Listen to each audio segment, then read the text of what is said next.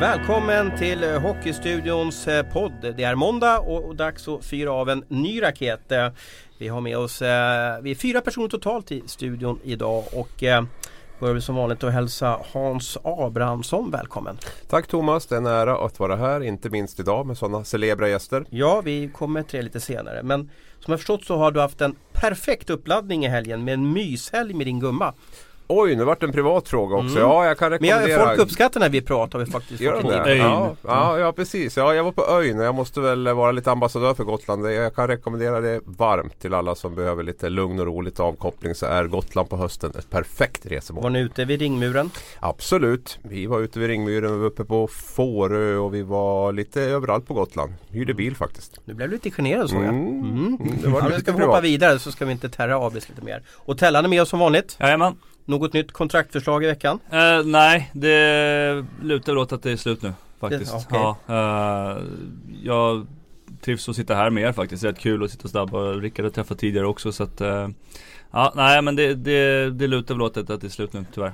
Spännande. Men kommer kom man fram till sånt liksom så direkt en, en, en, en torsdagkväll? Ah, nu är det slut. Eller, eller hur? Nej, det har ju... Bestämmer man? Skriver man någonting på Facebook eller på till Djurgårdens hemsida? Eller hur, hur bestämmer man när det är slut? Uh, nej, jag har ju suttit och funderat under längre tid och bara känt att det liksom Ju längre tid det går, det, jag menar, med tanke på den åldern jag är också så är det ingen fördel att det tar för lång tid heller utan jag har vant mig att vara hemma nu och trivs med min tillvaro väldigt bra just nu och kunna se sina barn varje dag och såna grejer. Så att eh, nej, det, det blir väl kanske något brev som man får skicka ut via agenten eller någonting tror jag. Bara för att liksom tacka alla man har spelat med och sådana grejer. Tycker jag är en fin gest. Du har haft en lång och fin karriär och vi kommer komma tillbaka till den lite senare i programmet. Och sen har vi Tre Kronors förbundskapten, VM-guldmedaljör, Rickard Grönborg med oss. Tack och jag är faktiskt halvt gotlänning så att eh, det är inte så illa heller. Hur har din helg varit? Riktigt bra, riktigt bra. Jag eh, tittar väldigt mycket hockey såklart. Eh, hur, hur, gör du när du tittar på hockey? Har du en tv-apparat på gång eller försöker du kolla på alla sju SHL-matcher? Eller hur, hur, jobbar du i hemmet när du kollar på hockey? Jag har ju mitt arbetsrum där som jag brukar stänga till. Speciellt på, på lördagar är ju en fantastisk hockeyhelg. Eh, då kan man se många matcher, inte bara SHL. Jag brukar stänga till dörren och har en padda i handen så har jag datorn på med två olika matcher och så tittar jag på huvudmatchen då på tv. Så att jag har eh, tre matcher oftast på, på gång samtidigt. Eh, huvudmatchen som jag tittar på och följer och så de andra två matcherna man ser andra saker som händer när, när det är break på, på huvudmatchen. Då. Vilken huvudmatch tittar du på? Lite nyfiken nu med tanke på spelarna kanske? Ja, nej men på lördagar finns det ju två huvudmatcher då eftersom det är två olika ja. omgångar och två olika tider då, starttider. Då, så att eh, det beror på. Det, jag brukar välja på de matcherna som jag är mest nyfiken på Eh, spelarna då såklart som vi ska välja till, till nästa turnering. Eh, hålla mig uppdaterad där är ju, är jätteviktigt såklart. Mm. Du, äh, du har ju en förtjusande familj och du har blivit pappa på äldre dagar, får man säga så? Vad är fördelen och nackdelen av att bli pappa på äldre dagar?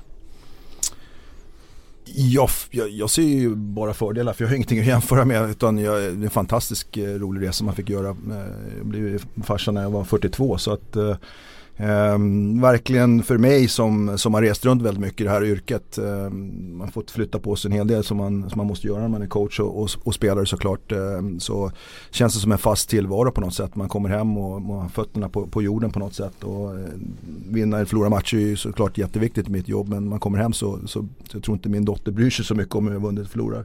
Den är bara farsan som kommer hem. Så att på något sätt så känns det som en bättre balans i min tillvaro. Mm. Du har ju en fru som är från USA.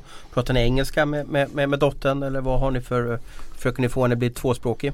Ja det är klart att vi vill ha en tvåspråkig. Nu har hon precis börjat dagis så att det blir en hel del svenska där men, men framförallt så är det ju eh, engelska hemma då. Eh, så att hennes första språk är, det är därför det kallas för modersmål för att det, är morsan som pratar hemma och då blir det ju eh, när jag är borta på mina turnéer och liknande så då blir det ju oftast att, oftast att vi pratar engelska då. Vill du att hon börjar spela hockey i framtiden? Hon spelar redan hockey. Aha. Så du behöver inte oroa dig. Det är på gång. Ny generation Grönborg på gång. Rightare, leftare, målvakt kanske? Rightare såklart. Ja, rightare, såklart. Ja, ja. Men gör du det här tricket då att, jag har förstått att vissa som, äh, vissa spelare som har blivit rightare, de fick en rightarklubba av sin pappa. De fick ingen leftklubba för då pappan tyckte att du ska bli rightare för det är en bristvara i svensk hockey. Har du kört samma grej att hon har bara fått en rightklubba eller? Ja, lite grann så var det faktiskt. Eh, men samtidigt så, vi hade en rak klubba, hon har faktiskt fortfarande, fortfarande en rak klubba men på hennes sätt så blir det mer naturligt att åka på så sätt. Eh, det var någon träning som började hota att skulle bli målvakt och så, då, då satt jag faktiskt i hela nej nej för tusan det blir inte det målvakt. Rätt. Det är helt rätt. Så att, eh, nej men det, hon, hon tycker det är kul att åka skridskor. Jag tycker lite allmänbildningen också som svensk att man ska kunna åka skridskor. Det är ju som simma som allt annat. Skridskoåkning är väldigt viktigt såklart. Innan vi släpper den privata Grönborg, blir det USAs landslag eller Sveriges landslag för dottern? Oj, jag vet inte ens om hon vill lira hockey men hon har roligt just nu men eh, det blir nog Sverige, det tror jag nog absolut. Skönt, då kanske vi har en blivande storstjärna i damkronorna i OS. Vilka OS kan det bli Abris? Vad är vi inne på då? då? Ja, 2030 eller vad kan det bli för något? Ja, borde ligga där någonstans. Det var tidigt ändå, bli ännu längre, vad vill inte det? Ja men dam, damspelarna brukar få in sig OS ganska tidigt i alla fall. Ja, vi, eh, vi får skynda långsamt med Ja, men det är, det är ju jättemånga nu i alla fall att man märker att de här generna som finns från de, de för detta storstjärnorna de kommer verkligen tillbaka. Nu är ju de här Du har Lindholm i NHL och det bara kryllar av, av juice och alla de här. Att man märker att de som varit duktiga på hockey en gång i tiden de fostrar bra söner också.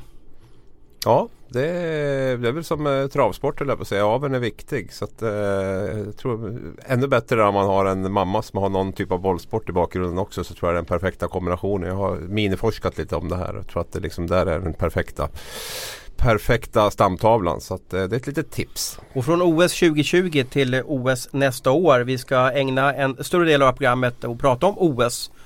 Eh, hur man tar ut en OS-trupp och vi ska låta Abris och Tellqvist och ta ut eh, lite kedjor och målvakter. Men Grönborg, kan du berätta lite hur ser resan ut fram till Pyeongchang? Eh, vilka turneringar ska ni spela? Eh, det finns en typ av bruttotrupp uttagen.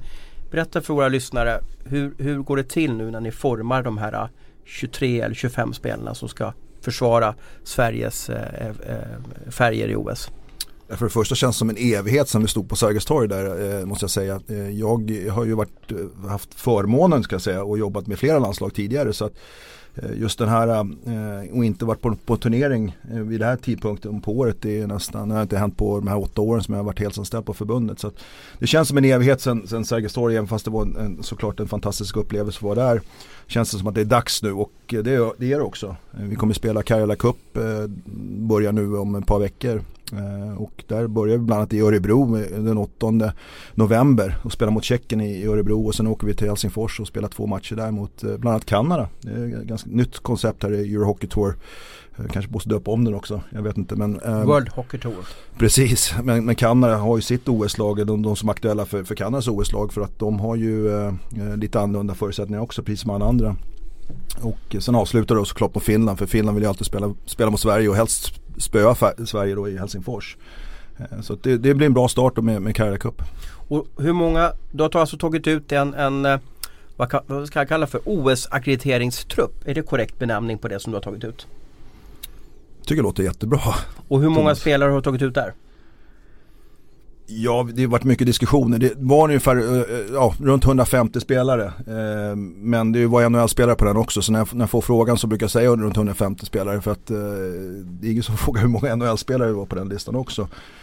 Men det var ju flera månader sedan, det är ett par månader sedan vi tog ut den truppen som vi var tvungna att ta ut. Och framförallt är det doping, att de kan följa de här spelarna under längre tid. Men, och den här anmälningsplikten också, var de här spelarna ska vara någonstans. Så att, men är det accreditation, visum, alla sådana saker. Så att, Um, ja, och det var ungefär 60 plus spelare från, från NHL då så att då får du väl göra matte och, och räkna ut själv hur 80-90 stycken från, från utanför Nordamerika kan man säga då? Ja. Och eh, för mig, eh, vad säger du Abis? Alltså ta ut en trupp i augusti som ska spela OS i februari. Hur, hur sunt låter det här då? Nej men det är ju snudd på omöjligt och när man har sån, jag vet inte om det var någon limit, fick ni ta ut hur många ni ville eller var det en gräns där typ runt 150 eller kunde ni sätta upp 300 om ni ville? Ja vi skulle kunna sätta upp hur många som helst men, mm. men, men på något sätt så måste vi hålla en balans för att eh, ska, ska varenda spelare i SHL vara på den listan eller, eller i KL och NLA då blir det jättekonstigt att de här dopingkontrollgubbarna ska springa runt och, mm. och, och checka de, de killarna. Det, det kändes inte rätt så att på något sätt så försökte vi ta en, en eh, en checkpoint helt enkelt var vi var någonstans med truppen vid, den vid det tillfället. Mm. Uh, och uh, jag tycker ändå den, den, listan vi har är väldigt gedigen. Jag tycker vi uh, har en bra balans på den och sen är det ju alltid som, som allt annat. Det kommer ju uppstickare såklart under, under säsongen som, som jag tycker är synd att man kanske inte får lägga till på, på listan nu när, när, när vi är så nära. Och hur kan den vara låst? Är det på grund av doping och sådär men, men vi har ju ett exempel i Mikael Lindqvist i Färjestad där som har gjort en bra säsong och, och, det är ju jättesvårt för er att förespå inför säsongen att han ska slå igenom då. Men hur kan den vara låst? Varför, varför får man inte addera namn? Man måste kunna addera fem wildcard någonting sånt där. Jag, jag, eh, konstiga regler. Ja, det är klart det är svårt med sådana regler men, men, samtidigt så ska man inte komma ihåg att det här är hans första år i SHL. Han har inte spelat på landslagsnivå innan heller så att vi vet ju inte hur han hanterar det heller. Uh, det är ju trots allt ett snäpp till att spela på landslagsnivå och i OS jämfört med att spela SHL. Men naturligtvis vore det intressant att se någon av de här turneringarna men jag antar att det kommer bli liksom i stort sett OS-truppen som kommer att spela direkt från Örebro-tiden säkert. Ja vi slänger den frågan direkt till Rickard. Hur, vilken typ av trupp kommer vi att se på isen i, eh, i, i Örebro och sen även i Helsingfors sen? Är det liksom, kommer du ta ut en OS-trupp till Helsingfors och en till Moskva i december?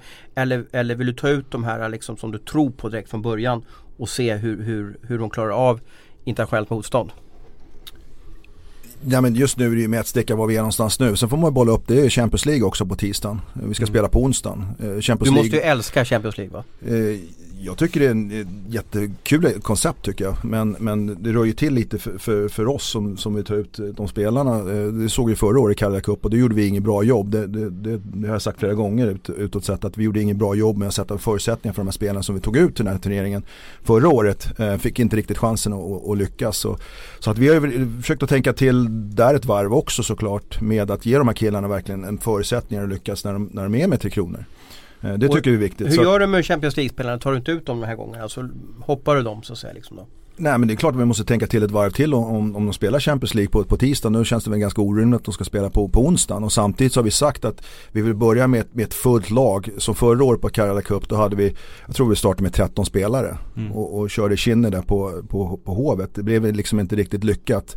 Eh, och sen så skulle de flyga in och så var det några bagar som missades och, eller saknades då på, på vägen in. Eh, och helt plötsligt så har vi inga träningar i den första matchen mot, mot Tjeckien. Och det är klart att det ser ut som, eh, ja, hej kom hjälp men ute på isen. Och det, det, framförallt så lider det med spelarna. Eh, att, att de inte fick förutsättningar att lyckas på den, på, på den på den nivån när de slåss om en VM-plats eller vad det nu kan vara. Så att vi, vi försökte tänka till ett varv där så såklart att eh, Champions League är någonting som, som vi diskuterar och, och är de med Champions League så, så ska de inte spela på, på, på onsdagen om de spelar på tisdag med, med Men ska du byta ut nu? För, för de, de, lagen som, som, eller de spelarna som kan vara aktuella eller, eller de lagen som i alla fall är borta på Champions League det är ju Frölunda och det är Zürich med, med Robban Nilsson och, och Fredrik Pettersson och sen har du Växjö Eh, och Brynäs bland annat då, som är kvar i, i Champions Hockey League då.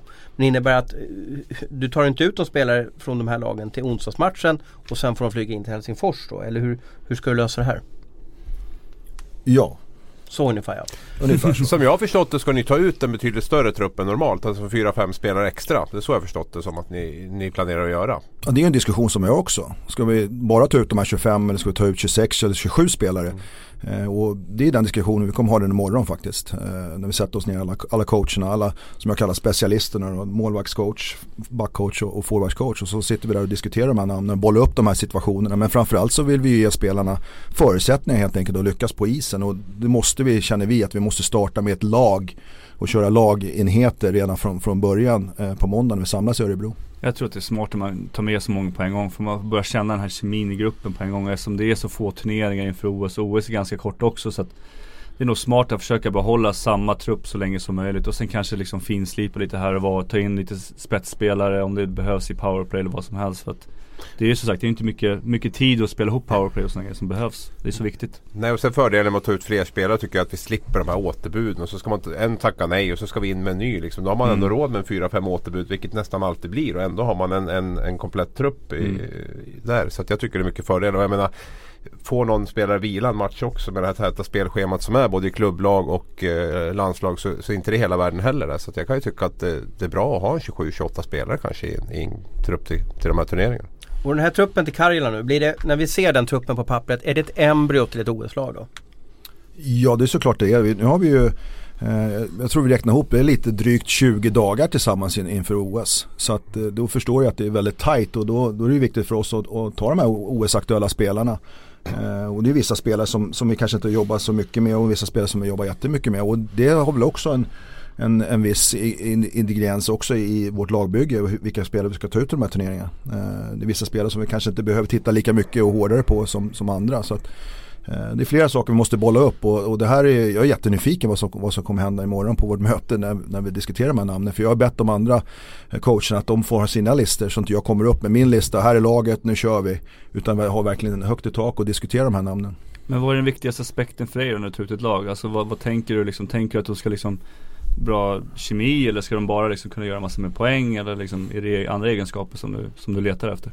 Framförallt hur vi ska använda dem i laget. Jag, eh, målvakter är ganska naturligt ja, eller, hur, hur ja. de, ska spela med dem. Men, men eh, till exempel defensiva backar, offensiva backar, defensiva specialister. Vi såg i eller VM-laget senast. Vi tar ut en, en, Marcus Kryger, vi tar ut en Jocke Nordström, mm. några till som har lite annorlunda uppdrag än, än till exempel en, en, en Beckes eller Nylander. Så att olikheter tycker jag är jätteviktigt. Hur ska vi använda dem i vårt lagbygge? Det, det är framförallt där någonstans som, som vi känner att det, det, det är väldigt viktigt ett användningsområde för de här spelarna och vilka minuter de får och sånt. Så att, eh, nu, nu kanske inte varje lagbygge blir likadant för att vi vet inte vad det är för spelare vi har.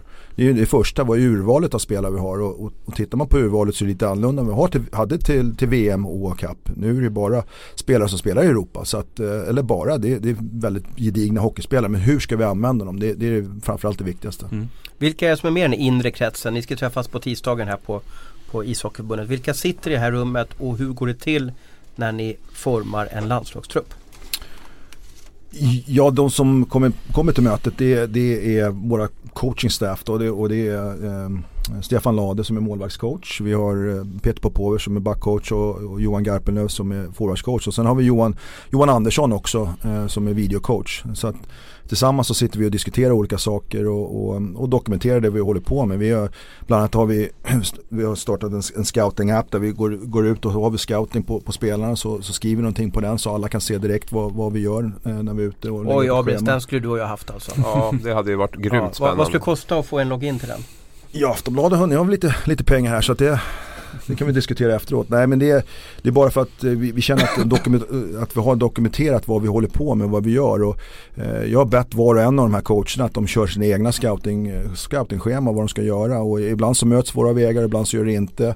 Eh, men under tiden så kan vi se vad var och en eh, av oss gör så att säga. Så att, jag tycker att det finns högt i tak ska det vara såklart. Det vi pratade om tidigare att, att vi verkligen ska stå ja, försvara våra, våra val. Och ofta så vad jag brukar börja med det här mötet det är ju att stort sett att eh, Stefan Laden diskuterar sina målvakter som han tycker ska med. Peter Popovic sina backar och Johan Garpenlöv forwards. Eh, och, och sen sitter jag och utmanar de där sanningarna på. Och i slutändan så är, det, så är det jag som måste se till att beslut tas såklart. Eh, det är mitt jobb. Förändrar ni mycket från eh, om Poppe säger sina åtta backar, brukar det bli, brukar det bli dem eller brukar liksom hälften försvinna bort? Eller vad blir, vad är, vad är summarum efter ni, ni, nu har varit med något år nu? Ja, nej, men jag tycker det, det är en diskussion. Den måste, den måste bollas upp på något sätt. Att det, det, det är en, en diskussion, en ganska stark diskussion ibland. Eh, men eh, i slutändan när vi går därifrån så känns det som att vi gjort ett gediget jobb med att diskutera var och en av namnen. Eh, så att eh, för mig är det, det, är inte lika viktigt vem som har rätt eller fel utan det viktigaste för mig är att, att vi tar ett beslut som vi känner är gediget och, och bäst för, för stunden. Spännande. Men, men vi ser att ta ut åtta backar nu till, till Karjala och så kommer typ Magnus Nygren inte med orkar du då ringa till honom i Davos och säga så här ligger till, du är inte med på åtta just nu. Därför, därför, därför. Orkar du ha den feedbacken till de spelarna som inte kommer med? För det är på något sätt de man måste jobba mer med än de som kommer med. För de som kommer med är ju jättelyckliga. Jag orkar och orkar, det är klart jag orkar och, ta den diskussionen. Men gör du, ringer du till spelare som är på gränsen det, bara för att? Det brukar vi göra när vi kör World Cup till exempel. Då hade vi några, listor, några, några spelare som var precis utanför World Cup-laget som vi kände att de här spelarna, om det blir återbud så ska de vara, vara redo och, och ta den utmaningen. Så det är klart att vi tar, tar den diskussionen med vissa spelare. Eh, eller nu i Karjala, det är kanske vissa spelare som vi känner som, som spelar Champions League som inte behöver titta så mycket på Eh, och, och, förklara hur vi tänker där. Eh, så att visst, visst finns det vissa lägen och det är någonting som vi diskuterar också. Vilka spelare ska vi, ska vi ringa och, och snacka med? För att börjar vi ringa liksom, eh, var börjar vi, var slutar vi? Eh, är det efter din lista Thomas Roos som, som vi följer och ska ringa spelare som, som är intressanta eller är det den diskussionen vi känner att det är viktigast för oss. Vi måste ju foka på de här spelarna som vi tar ut. Det är det, är det absolut viktigaste. Men sam, samtidigt så kanske det är vissa spelare som vi måste ringa och förklara hur vi tänker. Då är det först Karjala och sen har vi en turnering i Moskva. Eh, kommer det bli en helt ny trupp som tas ut till Moskva-turneringen eller kommer det bli bara en justering av den här första truppen? Det vill säga att den här truppen som ni tar ut nu i dagarna här nu, är den den, den absolut viktigaste och är den liksom som jag säger embryot till OS? Eller kommer ni ha bollar med två trupper och sen till OS ta, ta ut det bästa av båda de här två trupperna? Det kommer vara två trupper men sen är det säkert flera av de här namnen som är med, med båda trupperna. Eh, och det är ingenting som vi diskuterar just nu vad vi kommer göra i december utan det, det kan vara helt andra förutsättningar i december. Framförallt nu i november som, som gäller och, och den, den, den diskussionen kommer vi ha imorgon som sagt. Och, eh, sen gäller det att ha en, en, lite längre plan. Vilka spelare har vi på OS-listan? Ja men då, då har vi vissa spelare och, och, vi följer dem såklart väldigt noggrant. Men, men just nu är det vad, vad vi ska ha till, till Carrera Cup och då har vi pratat om olika scenarier som, som, eh, som vi tar hänsyn till. Mikael Lindqvist är ju toppen av poängligan. Han är inte med på listan. Har ni försökt att få med honom på listan? För att på något sätt för att märka att han haft en bra utveckling under hösten. När listan är stängd så är den stängd. Det är inte mycket jag kan göra åt det. Utan, uh, nu, nu, är det som det är och Eh, Eh, det är du som spekulerar vem som är med, och inte med på listan. Jag tycker det är jättebra att det ska spekuleras, det ska pratas, det ska utmanas vad vi, vad vi, vilka vi tar ut. Det, det tycker jag bara är nyttigt. Eh, men när den här OS-listan är stängd, det är ingenting som jag kan göra någonting åt utan det är IOC-regler, alltså internationella eh, olympiska kommittén och SOK som, som jag följer efter. Frågan är vilken, vilken plats han skulle få i det här laget ändå. Jag menar det finns ju ändå rätt stora spelare borta i KL också som, som, som är trots allt bättre än vad han är ändå. Alltså visat det under en längre tid också. Så att Ska han in i en tredje, fjärde kedja, det är inte liksom hans roll heller. Nej. De har haft väldigt bra stäm i den här kedjan. Men det ja men så han ska ju spela 20 minuter liksom varje kväll, annars går det ju liksom inte. Jag, jag, håller med om det. Det är alltid bara så spännande när, när en trupp tas ut så tidigt så att säga. Och vi media älskar ju, jag vet att inte du gillar det här Grönborg, det är att fokusera på de som inte kommer med. Det blir mm. tyvärr alltid så i ett inledningsskede. Sen när vi närmar oss OS tror vi kommer fokusera på de som, som är med i alla fall. Då. Men, men eh, Linkan har ju haft en fantastisk höst. Jag, ja, jag tycker definitivt. återigen, jag har sagt det tidigare, jag tycker det är konstigt att man måste ta ut en trupp så tidigt. Och det, det de kan lägga till där är ju att han är ju mer eller mindre diskvalificerad från de här turneringarna. Eh, de här två turneringarna som kommer nu. Det finns ju ingen anledning att ta ut en spelare som inte är med på OS-listan nu. Så att hans chans att eventuellt visas upp för ett VM det är ju hemmaturneringen i februari i så fall. Hade han varit med där, jag säger inte att han är med i en OS-trupp men han hade definitivt varit en aktuell spelare för de här två turneringarna. tror jag kollat på honom om han hade varit med. Och hemmaturneringen i februari, då är ju mitt under OS så att den blir kanske i april då som, ja, som ja. den sker då. Så det blir det är en helt annan tidpunkt i år också. Nej, hoppas att Linkan orkar hålla ut. Han har ju haft en fantastisk utveckling då från Allsvenskan till, eh, till SHL då, och med den här fantastiska kedjan i Färjestad. Eh, när du går igenom de svenska spelarna som finns i Europa och eh, eh Ryssland eh, Rickard, vad känner du? Vad kommer det här laget vara väldigt bra på som du kan sätta ihop? Och vad hade du önskat det här hade vi behövt för att få den här yttersta spetsen? Jag tycker målvaktssidan känns som en fantastisk konkurrens på den Tellan. Mm. Eh, jag, tror, jag tror du håller med om den. Eh, det finns erfarenhet, det finns eh, målvakter som, som är väldigt spännande tycker jag och, och ändå har mycket skinn på näsan. Mm. Eh, har varit med om, om de här typerna av turneringarna. Vilka målvakter tänker du då på? Ja, det, det är bara att gå ner listan och gå, gå tillbaka till, till vilka spelare som, är med, som finns både i SHL och KHL framförallt. Så att, eh, där känns det som en ganska bra konkurrens tycker jag. Mm. Ja den är fullsmetad, det är bara liksom blunda och välja känns det som. Det är väl fast som är tokgiven kan jag tycka. Sen eh, de andra två, det är bara ta vilken man själv tycker. Mm, målvakten är nöjda med. Hur ser du på, på backdjupet och, och de svenska backarna som finns i de här olika serierna. Vad, vad, är, vad, är vi, vad kommer vi ha väldigt bra backar på och vad kommer, vad kommer vi sakna lite?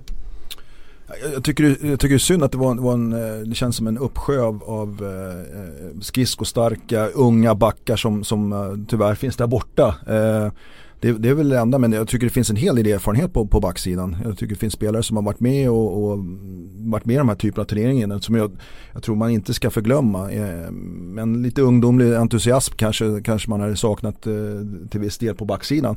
Eh, forwardsidan så känns det som, som också att vi kan eh, få ihop en, en väldigt gedigen uppställning. Det är bara frågan om hur vi ska använda de olika spelarna, vilka, vilka situationer och det, det är framförallt det som vi utforskar just nu. Hur, hur, ska vi kunna spela de här olika spelarna vi har tillgång till? Eh, så att, det är jättespännande. Det, det, det känns som en, en helt um, olik uppgift som man hade med World Cup och, och, och, VM. Men du har ju en ung talangfull spelare i Frölunda som skulle vara väldigt intressant att se redan nu i, i OS. Skulle jag kunna tycka liksom. Ta med och se och lära lite grann. Jag kan gissa att du tänker på Rasmus Dahlin där. Precis. Tycker du Tellan att han ska ja, vara med till OS? Varför inte? Ta med och se och lära. Varför inte? Jag menar, det bygga, bygga broar inför framtiden. Jag menar, varför inte? Innan, lära. Rickard får svara på det så måste vi bolla mot Abris här för du har ändå följt juniorhockey under så många år och då har ju Grönborg även varit förbundskapten för JVM. Men, men går det att ta en 17-åring och sätta honom i en sån här hög internationell nivå? Ja, det, det, i det här fallet så tycker jag faktiskt att det gör det. Och jag tycker inte att man ska ha med för att se och lära. Man har inte råd med det i en OS-turnering. Utan jag tycker ska man ta med Rasmus Dahlin ska man göra det för att han ska liksom vara en viktig del i det här Men kommer inte han OS-laget. bli avslöjad mot Datsuk och Kowalczuk?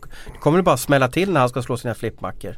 Ja, var det en fråga eller ett påstående? Det? Men- påstående, men du får gärna nej, svara men på alltså det. det jag tycker med Rasmus också är ju att han växer ju med uppgiften hela tiden. Och det känns ju som att det är en sån spelare som hela tiden liksom steppar upp.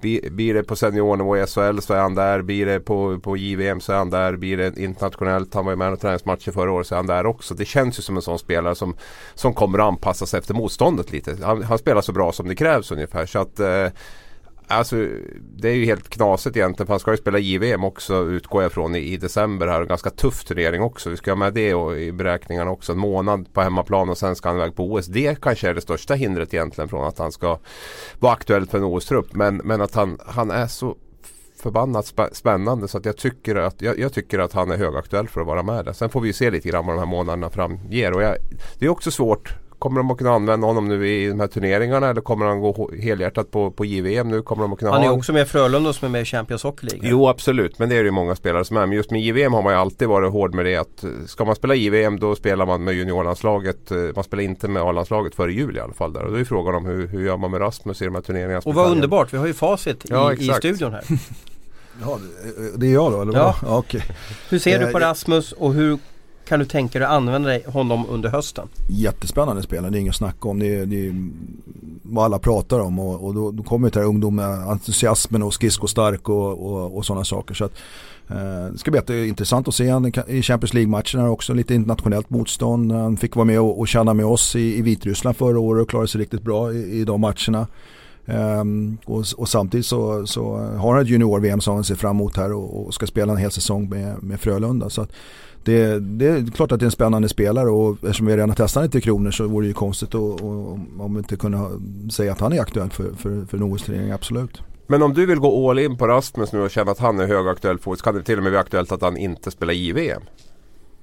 Han ska, han ska spela JVM om Thomas tar ut han och det, det förutsätter att han, att han gör. Eh, Thomas Montén då, som, är, som är ansvarig för den uttagningen.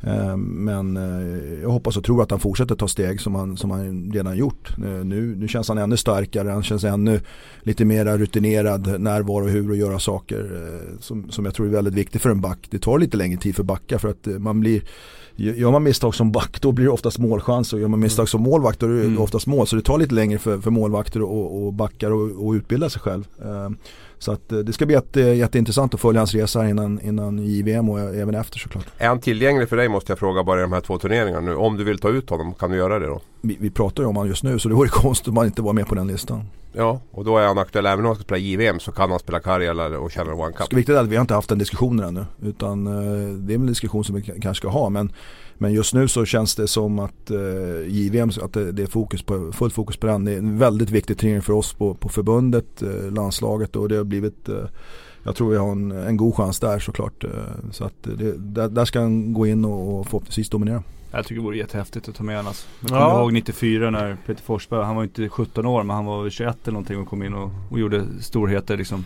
Så att med ålder, ålder spelar ingen roll, man är mogen ändå tycker Man jag. ska också veta att det kommer bli en riktig bass borta i Nordamerika om han kommer med till OS också. Det är alltså Mm. en förmodligen en, en eh, number one draft choice där Ja, borta. och drag i folkhemmet också Thomas Ja. tror jag inför turneringen. Alltså, Ja, nu ska man inte ta ut spelare på det men det är klart att det blir en extra boost Ja. om, vi, om vi har Du ska få kärleksbomba eh, Rasmus lite Tellan. Du har ju haft extremt många backar framför dig i, i din karriär. Vad är det som gör att Rasmus är så skicklig på, på isen? Nej det har väl gjorts några jämförelser tidigare men jag, jag ser ju likheter med Niklas Lidström definitivt. Eh, Niklas hade en förmåga när han spelade och få spelet att se långsamt ut på något sätt. Han hade en sån jävla blick för, för spelet att han liksom Det kändes som att det gick så långsamt för honom. Alla andra körde järnet men han saktade ner och det är lite den känslan jag får för för Rasmus också. Jag kommer ihåg förra året, han körde igenom alla våra backar förra året så kom han in till mig och så lyckades jag få ut en gammal klassisk pokecheck på honom i sista sekunden så att den hamnade i hörnan. Annars hade det varit årets mål liksom. Men han har lite samma tendens, att han får spelet att bli långsammare liksom för han. Tycker jag. Och bra att du lyckas med den där pokechecken. För misslyckas med den så ser man lite, lite dum ut Ja som det var väl någon, någonting som ryckte till armbågen eller någonting. Jag vet inte fan vad det var. Det var nog mer tur än skicklighet säkert. Mm. Spännande, vi får se om han kommer med. Men då låter det som att han inte kommer med i de här landslagsturneringarna i, i höst här utan att du, du vill att han ska fokusera på, på, på, på JVM och sen får vi se. När tar du ut? Vilket datum är som gäller? När ska eh, truppen till Pyeongchang tas ut? Senast jag hörde var den 16 januari. Eh, men jag vet inte om det är fastlagt där men 16, runt den 16 januari kan man väl säga då. Och sen eh, typ två och en halv vecka senare så flyger ni från Stockholm till Seoul och sen väljer ni att stanna i Seoul några dagar. Ni åker inte in i OS-bubblan i Pyeongchang utan, utan ni stannar i huvudstaden. Eh, varför då? Ah, vi, vi, vi känner att det är, för det första att när vi kommer dit så vill vi träna direkt så man får den här jetlagen eh, ur kroppen så fort som möjligt. Att vi, vi landar i, i, eh, i Seoul där och tränar eh, och sen går grabbarna och lägger sig och sen börjar vi träna och lite utanför också den här Eh, jag ska inte säga hysterin men det, det är väldigt mycket grejer som händer i OS-byn så att eh, det, det är viktigt för att vi får foka på, på våra grejer. Och vi får dem ju eh, väldigt tajt in på. Så att det, det är bara någon vecka där för oss att förbereda oss. Så att eh, då känner vi att vi måste försöka få ut det mesta av, av, av de träningsdagarna som vi, som vi kan. Och, och göra det i lugn och ro med, med utanför som jag säger OS-byn då. Har ni varit över och kikat på arenan någonting? Hur de ser ut liksom? För det, jag menar Sydkorea är väl ingen hockeynation sådär, sådär men hur ser, det, hur ser de Bo- ut? Både Pudding eh, som är materialförvaltare och, och Putte Köhler som är Mm. ma- manager då som, eh, som var över. De har, de har scoutat allting, de har scoutat omklädningsrum, lagt till vissa saker, lite hur ska jag vara i OS-byn. Vi kommer faktiskt vara i samma eh, byggnad som Sydkorea. Så då, Sydkorea har valt oss som, som grannar. Det visar Var, varför då? vi vi är jättesnälla och trevliga i Sverige. eh, så att de, de gillar svenskar och, vilket är positivt, det är nära till allting. Men däremot så är det lite annorlunda upplägg än vad jag hade i, i både i Vancouver och, och Sochi som jag har varit med och det, det är att eh, det är inte gångavstånd från där vi bor utan vi måste, måste ta buss helt enkelt. Det är 15 minuters buss. Det blir inte de här klassiska cykelbilderna alltså? Nej, det kommer nog inte bli, bli de uh, cykelbilderna, nej. Eh, utan det är 15 minuter med, med, med buss då från eh, där vi bor. Och Tellan, du var med 06. Vad säger du om upplägget? Som, och som, 02 också faktiskt Ja, om jag ska vara ärlig. 02 Det pratar bra. inte så mycket om Bra men att du det- rättar 06 är kul. 06 var mycket roligare. Ja. Vad säger du om upplägget att inte åka in i OS-bubblan direkt utan att stanna och att det blir lite som ett hockey-VM, det vill säga lite friare som det kommer vara i Seoul. Eh, man ska alltså veta, många som, ni som lyssnar på det här, att är man ett OS så är man in en torktumlare, det är väldigt styrt. Här får man vara, här får man inte vara. Det här får man göra, det här får man inte göra. Det är till och med nästan vilken läsk man får dricka är ju styrt av OS. Eh, fantastisk upplevelse men det är ganska strikta riktlinjer. Gör Rickard rätt som tar truppen utanför OS-bubblan inledningsvis? Ja för det kan bli ganska tråkigt i OS-byn. Alltså det är lite som du ser, det är liksom en militäranläggning. Alltså det är ju säkerhet runt omkring med höga väggar och sen finns det liksom så oftast är det samma mat också, de byter lite grann men oftast är det samma käk och sen grejer och käka samma mat under längre tid är ganska tråkigt. Det brukar finnas McDonalds på i, Ja, det snackade om att jag eventuellt skulle ta bort det nu. Så det var, det var så här, man, i början försökte man vara duktig och sen var att man smög sig bort och tog några cheeseburgare efter taget där man märkte att man kanske inte skulle spela så mycket eller man hade lite lediga dagar. Så att, eh, nej men jag tycker att det är rätt för att eh, då kan man liksom vara utanför, man käkar lite annat käk och man behöver inte se samma människor hela tiden. Och sen blir det en träningsmatch mot Kanada. Är det helt klart nu eller väntar ni på den sista underskriften? Både vi och Kanada vill spela den här matchen. Vi har datum, vi har tid, vi har arenan men jag, jag tror inte allt är påskrivet än. Eh, jag har inte fått det här eh, två tummar upp och att vi ska köra men eh, alla intentioner är att vi ska spela mot Kanada. Det är möjligt att det kanske blir någon träningsmatch till men det känns som ett väldigt tajt, tajt schema som jag säger. Vi har inte så många dagar att förbereda oss på utan då, då försöker vi maximera de dagarna vi har. Och, så att vi har lite annorlunda, annorlunda förutsättningar än vissa andra eh, lag.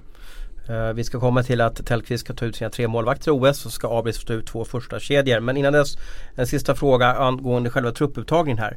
Hur ser du på att du inte får använda dig av de här 130 spelarna som finns, svenska spelarna som finns i Nordamerika och alla superstjärnor vi har i NHL. Hur känns det för dig som förbundskapten? Det känns som bara en annorlunda utmaning. Jag, jag, jag satt faktiskt och räknade ut exakt vilka många spelare eh, som, som eh, Eh, för jämförelsevis då, eh, så att man får lite perspektiv på saker och ting. Vi har, just nu har vi 83 spelare i NHL. Vi har, vi har 40 spelare i, i AHL och de är ju under NHL-kontrakt så att vi får inte tillgång till dem till, till ett VM. Eller till ett, ett OS då, det är 123 spelare. Eh, Finland har 33 plus 19, 52. Tjeckien har 30 plus 19, 49. Ryssland har 28 plus 25 vilket är 53 spelare som de, de inte har tillgång till. Så det är nästan, lägger man ihop alla de här tre nationerna då kommer man, de har lite fler tillsammans än vad Sverige har. Ja, ja precis. Och det, det, är ganska många spelare för, för lilla Sverige som, som inte är med. Men samtidigt så känns det som att en del spelare som har kommit tillbaks, eh, som har varit där borta och kommit tillbaks som är väldigt gedigna hockeyspelare som, som, som vi kommer ha tillgång till. Eh, med lite erfarenhet. Eh, jag, jag, känner fortfarande som en, en, en fantastiskt rolig utmaning. Eh, men man måste sätta lite perspektiv på saker och ting också. Vad, vad är det för slags hockey vi ska spela när vi får tillgång till de här spelarna? Ska vi spela på samma sätt som vi, vi gjorde med våra kapplaget eller VM-laget? Eller ska man, det är ju de här grejerna som vi, vi bollar upp och det ska bli jätteintressant för oss coacher att få, få lite annorlunda förutsättningar.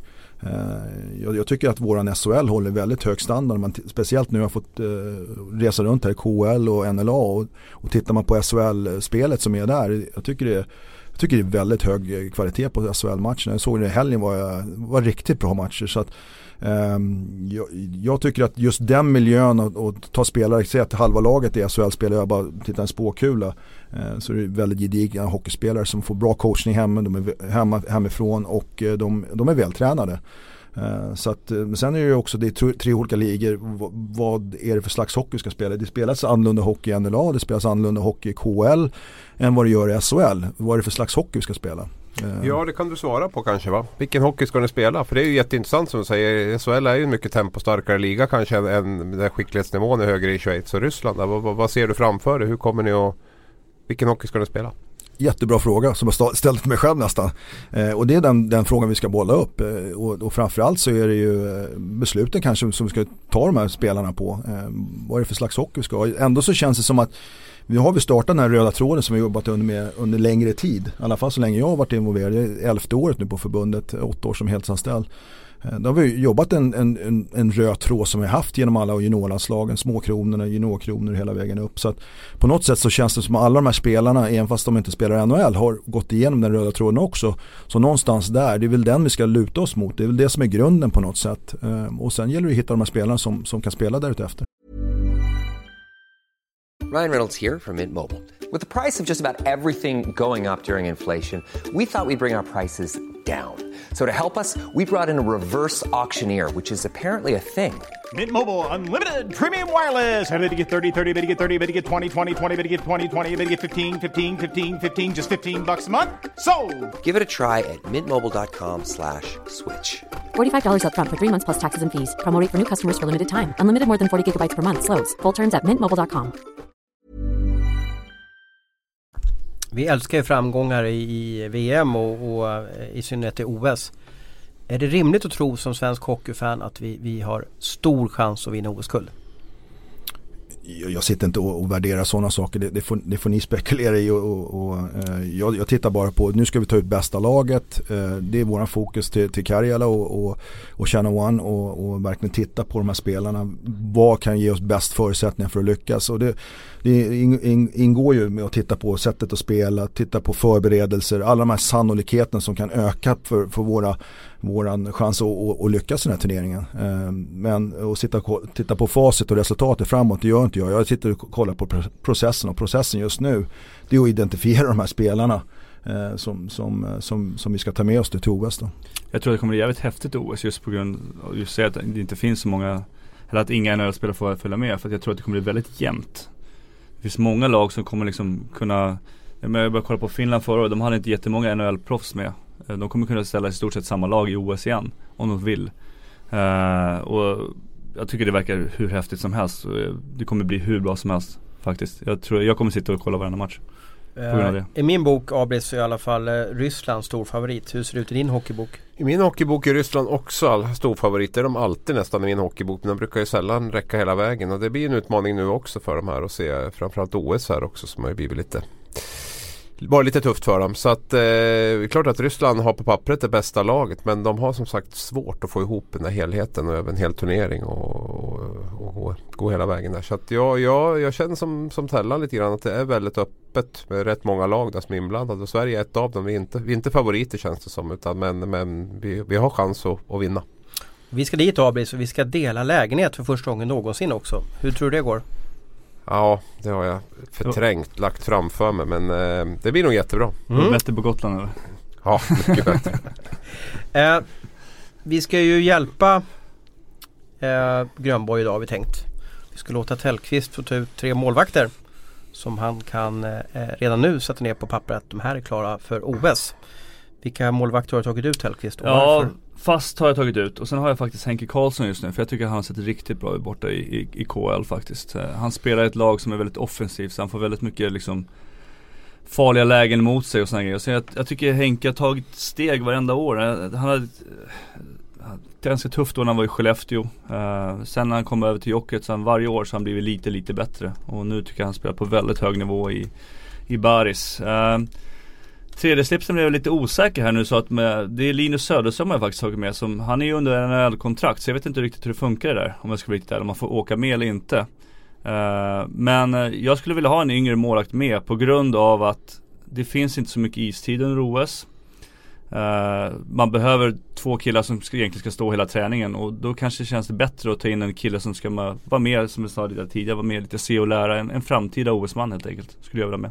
Och vem, hur ska de, ska Henke och, och Fast tampas som första spaden eller ska man ge allt självförtroende till, till Fast? Du jag vår, tror du att, vår, vår main man, det är Ja men jag tror att Fast är nog ganska skriven om inte han helt går sönder eller helt börjar kasta in puckar faktiskt. Så, så tror jag att de kommer satsa mycket på han. Eh, jag vet att Lade har en svag plats för, för Enrot också. Han har gjort mycket bra för svensk hockey också så att eh, det här är ju min lista som sagt var, den kan ju ändras också men eh, jag tror någonstans kanske att det blir Enroth ändå. Som på, på tredje plats. Ja. Men, men hur, när du var målvakt åt Hellan, hur, vad gillade du? Gillade du att tränaren sa åt dig, vi tror på dig, du är vår första keeper, du får misslyckas men vi vill du ha dig som första keeper? Eller vill du ha det så här som det har varit i kanske tidigare i, i Tre Kronor att bäst man ska stå? Nej alltså ja, det, det, är en, det är en svår fråga men jag tycker väl någonstans att man går in i turneringen med en första kille och sen går det dåligt två, tre matcher då måste man hitta på någonting för att få, få igång laget. Så är det ju. Och då behöver man ha en, en kille som kan kliva in rakt in och, och, spela bra hockey på en gång. Och då behöver man kanske någon med lite mer rutin och sådana grejer som, som nummer två. Vad säger du om Stellans målvakter, Grönborg? Ja, bra målvakter allihopa såklart. Vi, vi har haft eh, koll på, på alla tre såklart. Eh, var över i, i Minsk och såg eh, Enrot mot, mot eh, Henke då, Karlsson. Mm. Eh, spelade mot Barus där då. Hur gick det matchen? Och... Nej, det, det, eh, Minsk vann eh, i eh, overtime faktiskt. Eh, eller ursäkta, straffläggning blev det på slutet. Så att, eh, eh, det, var, det var en jämn match. Två bra insatser tycker jag. Båda, båda pratade med båda efteråt. Det var, det var en bra insats från båda, båda hållen där. Sen var vi och kollade på Hellberg också i, i Kunlund när de var i Riga. Så det känns som att vi har försöker täcka över. Sen har vi ju SHL-målvakten som, som också ligger närmare till hand och där behöver, det är ju bara en dagstripp och, och sätta sig i bilen och åka någonstans och, och, titta in dem och så får man dem på tv hela tiden också. Så att, det känns som att vi har ganska bra konkurrens på platserna och sen är det som allt annat. Det gäller, att, att pika när, när, när, man verkligen behöver och det, det, får vi ju reda på efter jul här då. Får se hur, hur du kommer undan den här frågan som jag ska ställa nu. Om du kör ett politiskt svar eller om du ger det svar som jag önskar. Vilken målvakt tycker du just nu är bäst? Oj, jag har inte ens tänkt på det. Jag, jag, jag tycker alla tre som, som, som Tellan har bollat upp är klart intressanta spelare.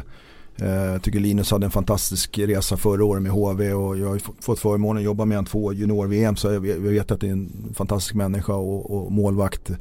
De andra målvakterna har också på något sätt stött på under resans gång. Så att, eh, nej, det är svårt att, svårt att jämföra. Sen är det olika slags hockey också. Det, KL, nu, ställer, nu, nu hör du politiskt. Mm, ja, ja visst, ja, det bara svamlar iväg här. Eh, nej men KL och på det sättet de spelar där och, och se lite deras vardagsmiljö. Jag tycker det är väldigt viktigt för oss att se hur, hur de spelar, vad, vad, vad, behöver de här målvakterna runt omkring sig för att eh, eh vårat sätt att spela eh, egen zon och, och liknande jämför mot KL, SHL och, och NLA. Så att, och sen erfarenheter med, dem tidigare. Um, har, har de den erfarenheten vi, vi söker för, för, för att lyckas de här eller, eller är det andra erfarenheter som, som uh, vi tittar på också. Så att det, det uh, vi kommer fortsätta och, och bolla upp de här, de här målvakterna men det är tre bra målvakter som, som Tellan uh, nämner. Här. Vi kommer ha välbeställt på målvaktssidan i alla fall Abris.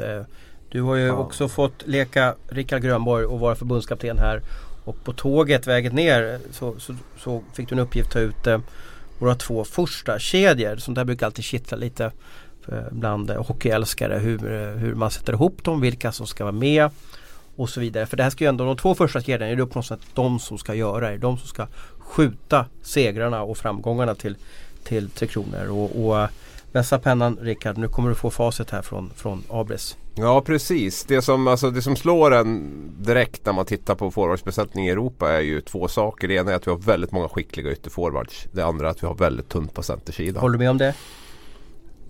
Nej, det gör jag faktiskt inte. Jag tycker, jag tycker det finns eh, jag tycker det finns faktiskt alternativ på, på båda, båda hållen. Det beror på hur, ja, alternativ på forwardsidan finns det hur mycket lag. som helst. Men, men vi, har, vi har inte så många toppcentrar i Europa. Så enkelt är det. Och det tror jag, det tror jag Rickard håller med Man får gärna räkna upp en 4-5 toppcentrar i Europa som är svenska. För det, det har varit en brist under många år med centra. Det har ju, var ju även Mårts inne på att det, det finns inte så jättemycket att plocka av i Europa. Och tittar man på på de VM-turneringar så är det ju framförallt där vi har sökt folk i, i, ehm, i NHL också. Så det, det, är ju de två reflektioner jag gjorde. Så det, det, det, är jättesvårt det här. Jag tyckte det var ett drömjobb som jag fick av det där. Men sen när jag började titta på det så kände jag liksom att fasiken det här, det här och jag ska förklara varför nu också. Men Jocke Lindström och Oskar Möller spelar jättebra ihop med Micke Backlund. Var det VM i Minsk Thomas? Det kan ha varit så att de gick väldigt bra i poängligan 2014 där ja. Eh, Backlund får vi inte ha med nu. Jag har faktiskt petat in Johan Ryno där som jag tycker idag är våran bästa wow, center i vilken, Europa. Vilken skräll alltså. Ja, det tycker jag är kanske den vår bästa, just nu vår bästa center i Europa. Det säger lite grann tycker jag om hur, hur, eh, hur centersidan ser ut. Nu har Johan Ryno varit fantastiskt bra den här säsongen. Så det är inget, inget dåligt betyg till Ryno. Men så ser min, eh, får ni kalla det för första kedja eller vad ni vill. Men det är i alla fall en av de här två kedjorna. Kan vi vinna OS-guld med Ryno som första center? Ja, vilken center skulle du ah, ha stoppat? Jag vet in? inte. Jag, Skjut jag, hade, jag hade ju inte jag fick ju inte den förmånen att ta ut nej, de här kedjorna så nej. jag har inte grottat ner mig nej. riktigt där. Men det, men det blir som en liten chock när jag hör ja, det så att säga. jag men, förstår men... det. Sen har jag tänkt lite också, Jocke Lindström och Möller känner varandra jättebra. Vi har ganska kort tid att spela ihop laget. Det är också en anledning plus att de spelar, spelar bra ihop med Backlund där den turneringen. Så att, och in med Ryno där som ändå är Ja, han är inte så himla långt ifrån Backlund där. Bra, stor, tung, spelskicklig. Ja, jag gillar Ryn alltså. Jag måste ju bara, ja, jag var lite skeptisk till hans liksom så här vilja att vara allra bäst liksom och kämpa tävla hårt varje dag. Men, men den utveckling han haft sista året det är bara, det är bara att lyfta ja, på hatten och sätta på dumstruten på, mig. matcher är ju Ja, nej, det, det, det, var, jag trodde inte det fanns i honom men det är jättekul att det gör det. Eh, så Ryn hade rätt och jag hade fel. Eh, andra kedjan där har jag också gått lite på klubbblock faktiskt och petat ihop Robert Nilsson och Fredrik Pettersson på varsin kant. Då. Spelar ihop i Zürich. Eh, skickliga spelare tycker jag båda två. Enorma spetskvaliteter. Sen hamnar vi på centersidan där igen då och då är ju frågan vem man ska stoppa in där. Vi har ju lite alternativ, alltså centra. Vi har ju Joel Lundqvist, vi har Andreas Engqvist, vi har Anton Lander, Per Lindholm i Skellefteå. Alltså det, det är den nivån jag hittar i alla fall centra på. Jag, jag har valt Andreas Engqvist där faktiskt ihop med, med Robban och Fredrik Pettersson. Mm. Eh, Storstadskedjan får vi kalla den för. Ja, Två stockholmare och, ja, och en ja, göteborgare då. Till, ja, Robban från Nynäshamn va? men det räknas väl Stockholm. Eh, och det, det, så där ser det ut nu. Och det, alltså det som är grejen nu är att vi har väldigt mycket bra ytterforwards som inte har fått med in här. Vi har Viktor Stålberg, vi har Dick Axelsson, vi har Linus Klasen, vi har Linus Omark. Som inte är med. Nu är jag kanske så lite traditionellt tråkig och gärna vill ha en center i en kedja. Eh, jag vet inte om Grönborg tänker på något annat sätt. Om man, om man liksom kan tänka sig spela tre ytterforwards. Men jag har svårt att se det. Och jag har också svårt att se att någon av de här kan gå in och spela center. Som av de här ytterforwards, åtta ytterforwards jag har nämnt nu som, som eh, jag tog faktiskt ut en tredje kedja för att liksom belysa lite grann också att vi kanske måste satsa på tre ganska offensivt skickliga kedjor. Och då, då hamnar vi liksom på Viktor Stålberg, Anton Lander och, och, och, Linus Omark där. Och då är fortfarande inte Dick Axelsson med och är inte Linus Klasen med. Så att eh, Grönborg kommer få, eh, få lite Men den kedjan tycker jag i, i, i, min bok låter som kanske en första kedja. Ja, det är, det är ungefär så det ligger till. Men, men någonstans så känner jag att de här med Jocke Lindström och Möller, de har ändå levererat internationellt. De har gjort det bra där, vet ungefär vad vi får. Eh, så att, men de här tre kedjorna, det är därför jag nämner de tre kedjorna också. Det känns som att det är väldigt jämnt på de här tre kedjorna. Sen inser jag också att de här tre kedjorna kommer inte att kunna få massa istid och powerplay, alltså allihopa. Utan man, någonstans måste man göra ett val också här. Uh, hamnar man på fjärde linan till exempel Kalle Klingberg, Joel Lundqvist och kanske Dennis Everberg som är användbar tycker jag i både bra, offensivt och defensivt. Så att, uh, det tror jag också spelar in. Har man haft spelare tidigare så, så tror jag det liksom är ett, en fördel. Man vet att de levererar på Men vi måste släppa in Tellqvist här. Den här centerfrossan där som, som Abris har. Vad är, är, det, är, det, är det skitsnack eller är det en bristvara med typ gedigna Bengt-Åke Gustafsson-typer eh, på isen. Nej men hockeyn har ju ändrats också så jag tror inte att man behöver Det känns som att alla byter plats om hur man än spelar också. Så jag, jag, jag, jag har för mig att Dicken spelar lite, lite center när vi är uppe i Modo också till exempel. Så jag tror att han kan ta den rollen också. Uh, jag tycker att Dick Axelsson måste med som han spelar just nu också i, i Färjestad. Den passionen, den, den, den glöden han har liksom i, i, i hockeyn just nu. Det, det är häftigt att se. Det är många som tyckte att han skulle komma hem och liksom bara vara lite loj och sådana grejer också. Så att, eh, det har man ju sett tidigare i landslaget. När de vann VM till exempel i Globen var han fantastisk också. Så att han, han verkar hitta någonting i, i, sin karriär som gör att han helt plötsligt har hittat en helt ny nivå. Vilket är häftigt att man kan göra. Men vem plockar du bort då? För det är lätt att plocka in spelare. Men vem plockar du bort av de här nio som jag nämnt nu till exempel? Då? Nu hade jag Dick Axelsson med. Jag petade in Linus Omark där istället. Det var en liten smaksak i det. Va? Men om vi tittar på Jocke Lindström, Ryn, Oskar Möller, Robban Nilsson, Andreas Engqvist, Fredrik Pettersson, Stålberg, Lander och, och, och Linus Omark då säger vi i det här fallet. Vem, vem, ska, vem ska Dick spela istället för? Uh, Robban Nilsson tar jag bort. Ja. Åh, oh, jag vill ha med Robban i OS. Han är mm. så skicklig. Ja, men det är Dick också. Ja. Och så har vi en person som sitter i studion här och rullar pennan och sitter bara och njuter och ler. Va, vad säger de här kedjorna som Abris tagit ut?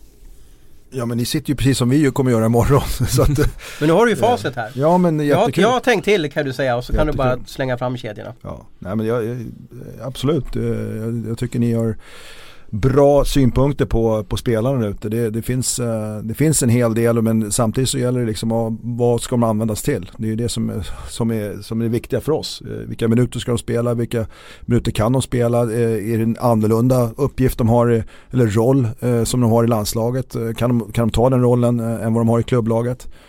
Så det är flera saker vi måste bolla, bolla, bolla upp och samtidigt så är det perfekt att få ett par turneringar och, och, och testa spelarna i de här situationerna. Så att jag känner, det här är ju bara intressant, jag tycker det är jättekul och det ska, det ska spekuleras Thomas. Mm. Du, du, du pratar om att du, jag gillar, gillar att spekuleras, jag, jag, tycker det är jättebra. Det ska spekuleras, det ska vara, någon har, tycker att vi har fel och någon tycker vi har rätt och, och sådana saker. Men, men, samtidigt så, vi, vi försöker verkligen göra ett gediget jobb när vi sätter, sätter oss ner och, och tittar på, på formen också när, när vi börjar närma oss där i januari. Men, men framförallt hur, hur ska vi använda spelarna, det som är viktigt. Eh, men, men Abris nämner ju här Ryno och Andreas Engqvist då, som våra två första centra, eller i alla fall center i kedja 1 och kedja 2. Håller du med om hans oro för att vi inte har tillräckligt skickliga centrar? Och då menar jag, jag vill ju vinna OS-guld, det är dit jag vill nå. Ja, jag, jag, känner ingen oro, eh, för jag går inte omkring och oroar mig inte en sån person. Eh, jag, jag tycker det finns, jag tycker Andreas har haft en jättekul kurva, jag tycker han har Eh, Enqvist då som, som uh, gjort det fantastiskt bra och gör det på så sätt som, som vi vill se han i, i Djurgården.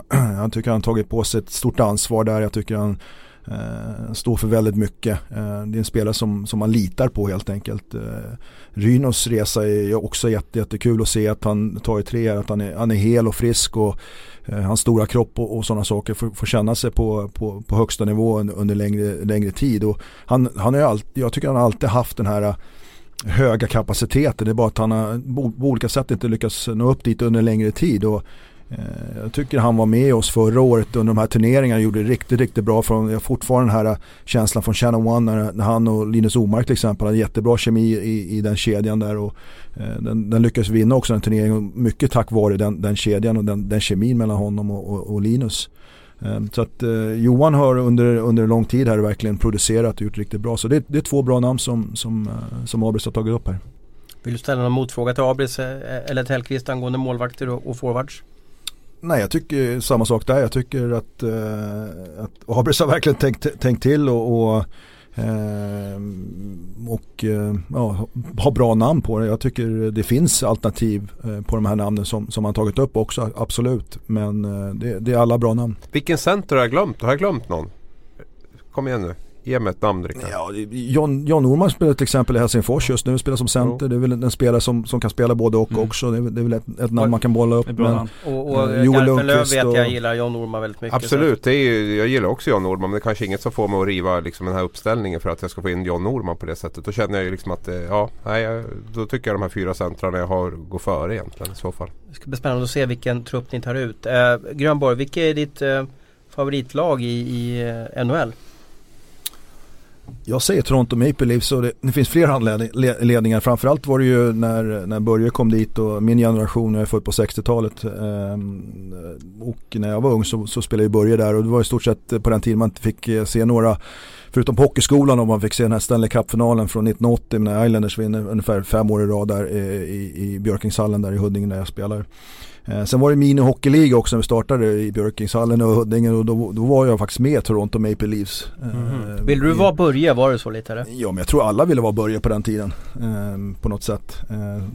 Banbrytande och, och slog sig in i världens tuffaste liga som, som det var på den tiden var ju Eh, lite annorlunda liga på, när de spelade. Um, så att, uh, nej men Toronto Maple Leafs är, eh, ligger mig nära hjärtat och alla de här original-lagen då som man, man säger, allt från New York Rangers, Boston och, och Montreal, och, men de, de ligger också nära till hjärtat såklart. Det, det är ju klassisk mark på något sätt.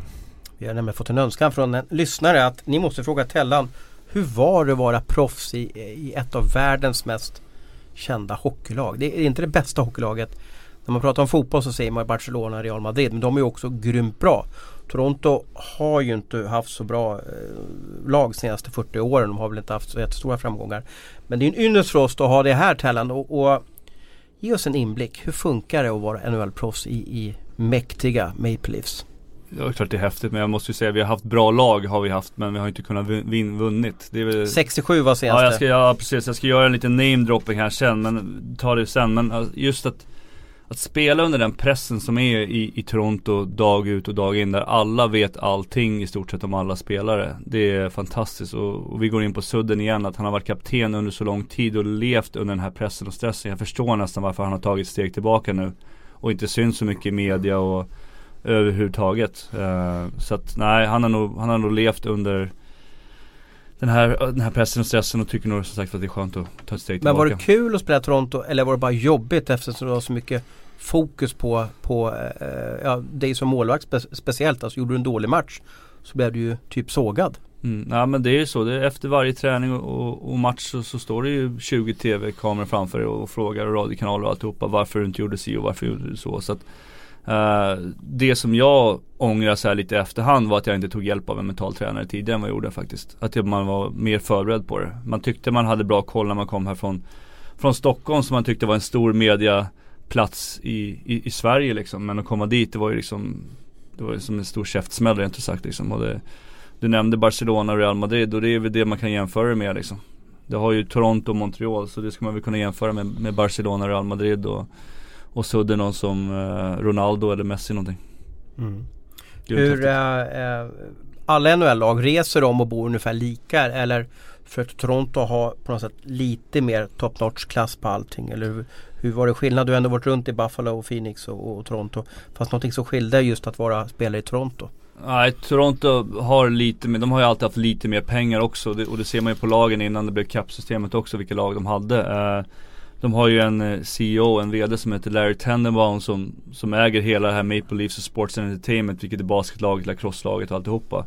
Som är väldigt noga med att spelarna ska ha det bästa hela tiden. Uh, man bor på de finaste hotellen, Ritz-Carlton finns det ett, ett hotell som heter som är femstjärnigt och det är alltid liksom sådana man läser med Air Canada, du läser med dem och det är alltid liksom det är sushi och det är bra mat på flyget och det är, ja, det är riktigt bra klass på alltihopa tappar man fotfästet om man har varit i Toronto många år som hockeyproffs?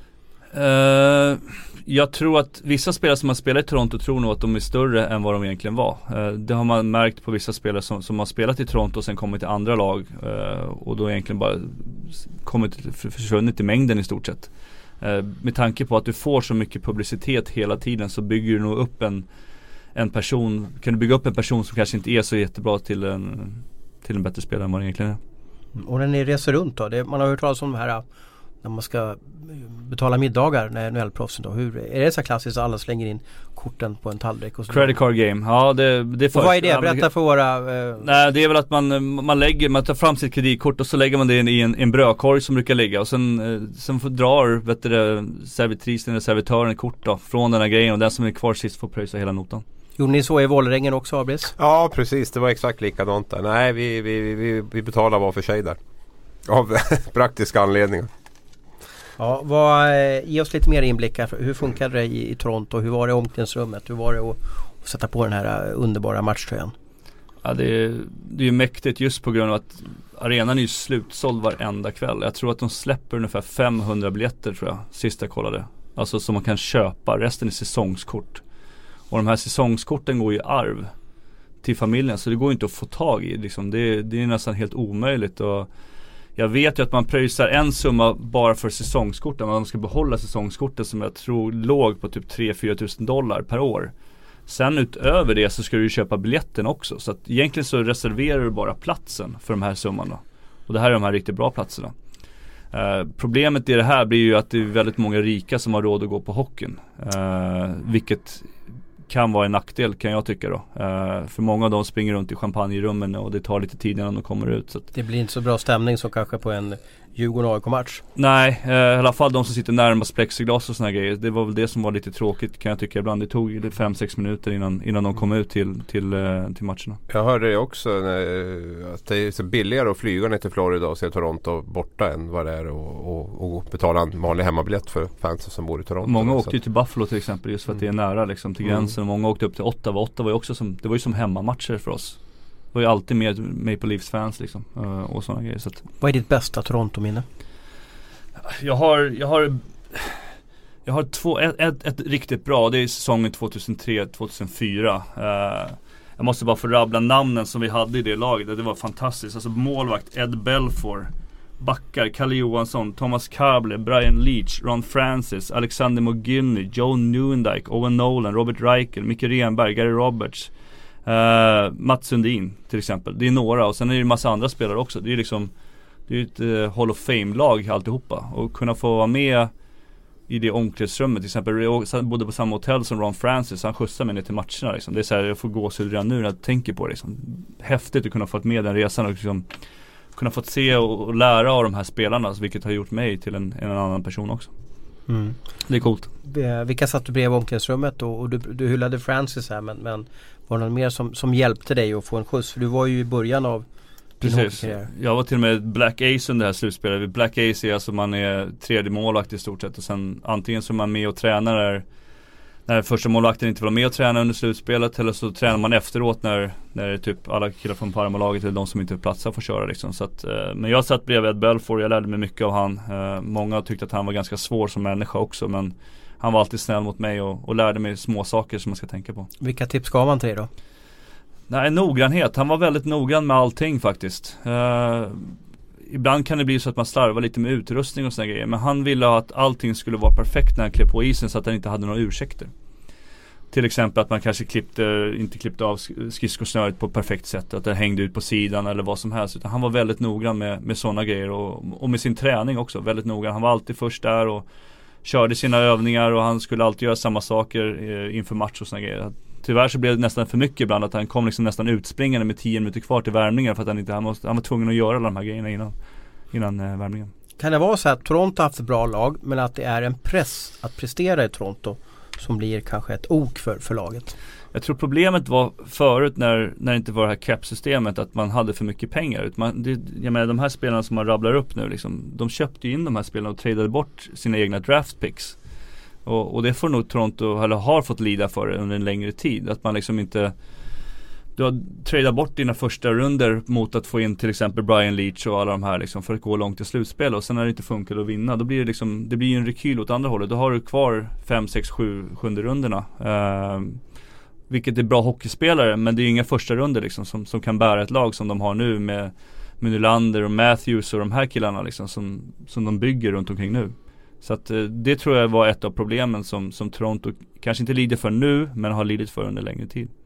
Rickard, du är ju eh, amerikansk medborgare och svensk medborgare och eh, många säger att om det är någon som kan bli headcoach i Nordamerika, alltså första svensken, så är det du. Vad tror du att du behöver lära dig för att eventuellt stå i, i Air Canada Center en dag och coacha Toronto? Oj vilken fråga. Förutsatt att, att, att, få chansen alltså, eller vadå? Ja precis. Men vad behöver du bli bättre på? Vad krävs för att en svensk blir headcoach i Nordamerika? Vi har haft tusen spelare där borta men aldrig en headcoach.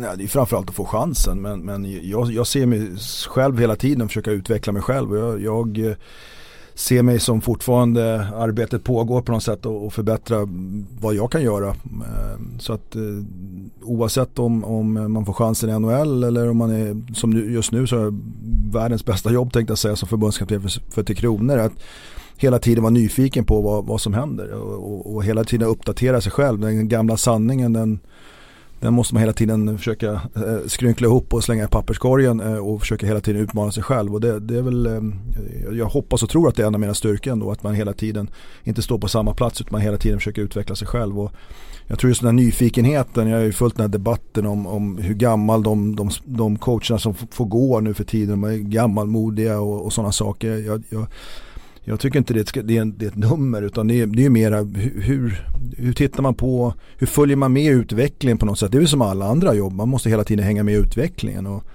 eh, jag tror att eh, vem det nu än det är som europeisk coach som kommer få chansen eller svensk coach som får chansen i NHL. Det måste vara en person som, som hela tiden följer med i utvecklingen och är nyfiken på vad som eh, vad som, ja, vad som händer i hockeyvärlden helt enkelt. Men är det inte så att ska man bli headcoach i, eh, Nordamerika så måste man gå den långa vägen. Det vill säga att du måste börja i farmarlaget eller med som assisterande i farmarlaget och sen jobba sig uppåt.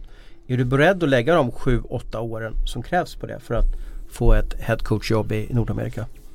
Då förutsätter jag att jag verkligen, det enda som jag tänker på det är det absolut inte. Utan jag, jag har den uppgiften jag har just nu och det finns många jobb där ute som jag skulle vara intresserad av, inte bara vara, vara coach i NHL. Eh, du, du förutsätter att jag, det är det enda som jag tänker på men det, det är det faktiskt inte. Så att, eh, Vad är för dröm då? Jag, tyck, var, jag, tycker, jag tycker det är bara roligt just med hela resan som man håller på med just nu och intressant och jag är nyfiken vad som kommer hända imorgon och vad som kommer hända i Karela Cup och vad som, vad som kommer hända massor med, med olika eh, grejer innan, innan jag är färdig som, som förbundskapten på Tre Kronor. Så att, Ehm, det är någonstans där jag lever processen. Jag, jag sitter inte och svävar iväg med, med de tankarna. Men, men jag tror att den personen, den svenska coachen som ska få chansen i NHL måste hela tiden ligga fram, kan förstå kulturen där borta, förstå miljön.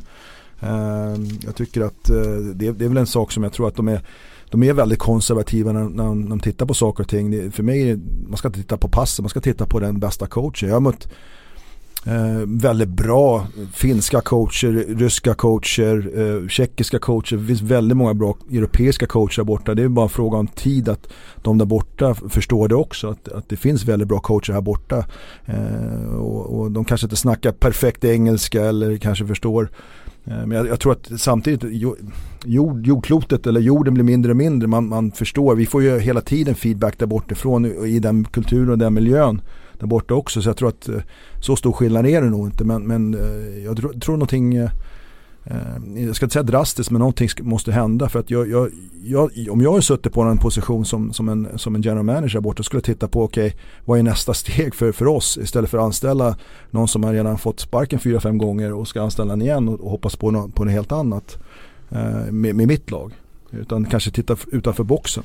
Men det är precis det vi gör i Sverige också. Vi, tar ju hellre, vi tittar inte heller utanför boxen på något sätt. Tittar du SHL idag så är det ju, finns ju inte en enda utländsk tränare om du inte räknar in Dan Tangnes. Alltså, du räknar in assisterande tränare, målvaktstränare och allting där. Och blir en coach sparkad här så tar vi hellre in någon som har fått sparken fyra, fem gånger tidigare. Det går än att kanske ja. titta. Mm. finns ju säkert såg, jättemycket bra coacher Leksand, i AL. Leksand tog in Leif Karlsson nu. Ja, ja men det är ju bara så det var. Vi har sett de här namnen som har, som har gått runt ganska mycket nu de senaste åren här. Och vi, vi är ju jättedåliga på att titta utanför boxen också. Hur många att, svenska spelare hade du eh, Grönborg borta i Nordamerika? Du som har gjort eh, statistik här på det. Jag kan inte läsa dina hieroglyfer där.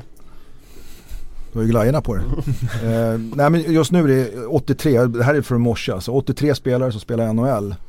Eh, I Sverige. Jag, jag, jag, har sett någon, någon, någon Men det är inte konstigt någon, då att vi har 83 någon spelare? Någon undersökning att, att, att det är 40% kanadenser, 30% eh, amerikaner och 30% europeer. Och då, då, då, ser jag att Sverige är en, en klar majoritet av, av de, eh, de spelarna som är där. Så att en 30% är ganska stor procentile som man säger där borta av, av spelare som är från, inte från den traditionella eh, nordamerikanska eh, miljön. Så att då, då vore det ju konstigt att de inte tittar på, på coacher här borta också och, och ger, ger coacher eh, chansen.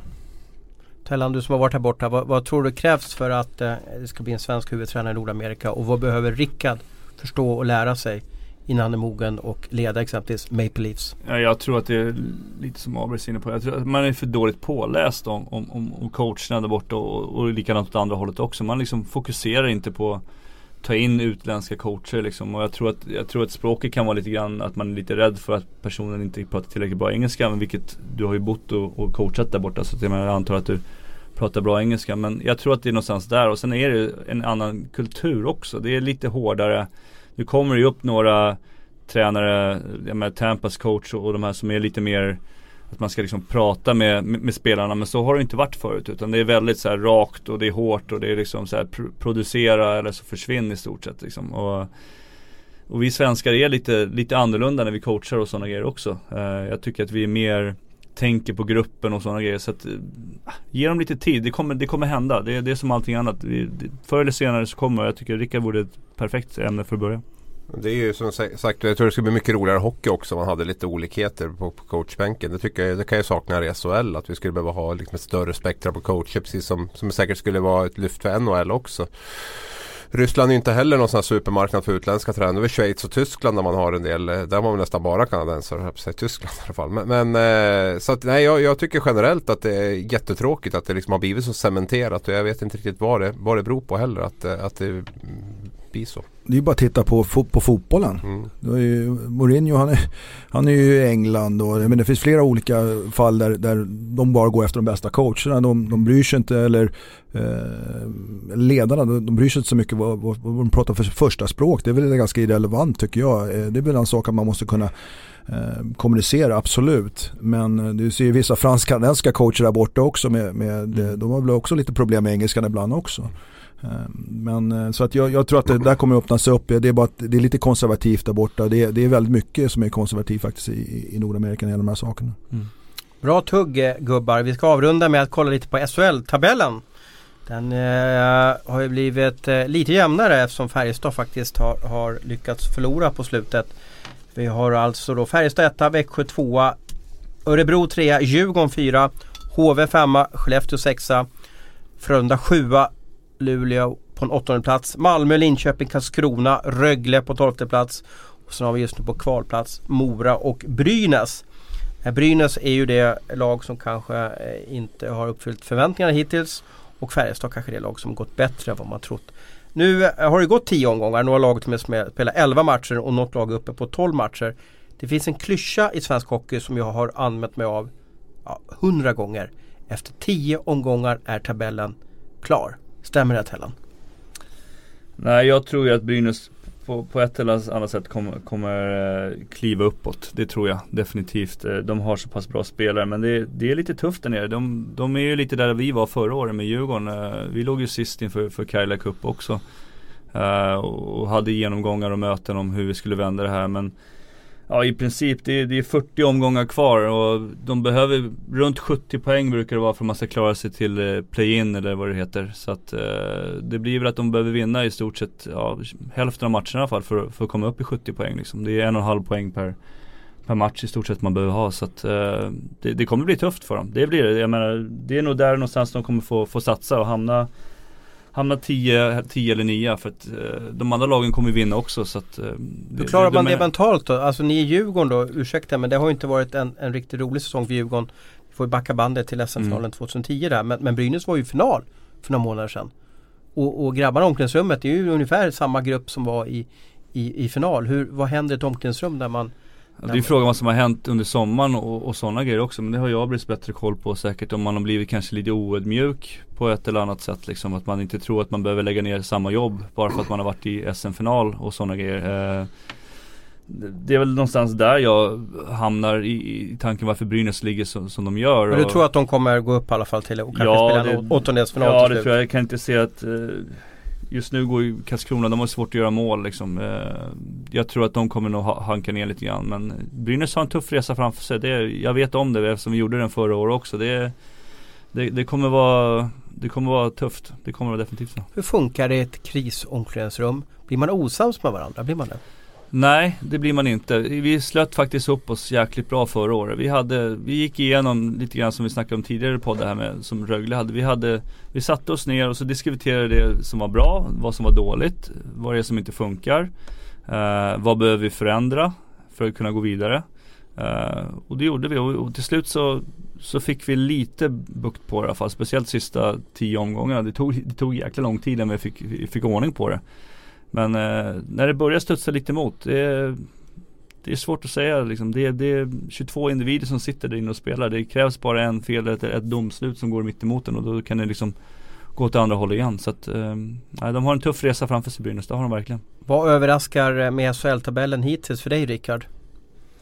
Tycker det är jättekul att se just den här satsningen Färjestad gjorde med, med de förändringar som gjordes som var ganska stora förändringar. Eh, jag tänker framförallt vid, vid sidan om eh, ledarstab och, och eh, lite riktning också eh, måste jag säga.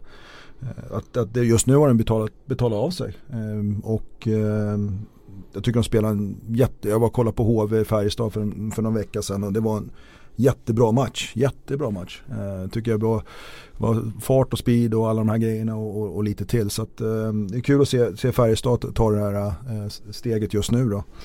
Ehm, Örebro är, tycker jag är bullet just nu. Eh, på det sättet de spelar, på lite annorlunda sätt kanske. Men, men ordning och reda. Uh, spelar väldigt, uh, speciellt känns på hemmaplan känns de väldigt tuffa att slå. Jag, jag, jag, har inte sett någon statistik på det men det känns som att de är riktigt tunga och det, det är kul att se att Örebro får, de har ett fantastiskt stöd där nere också i, i sin arena.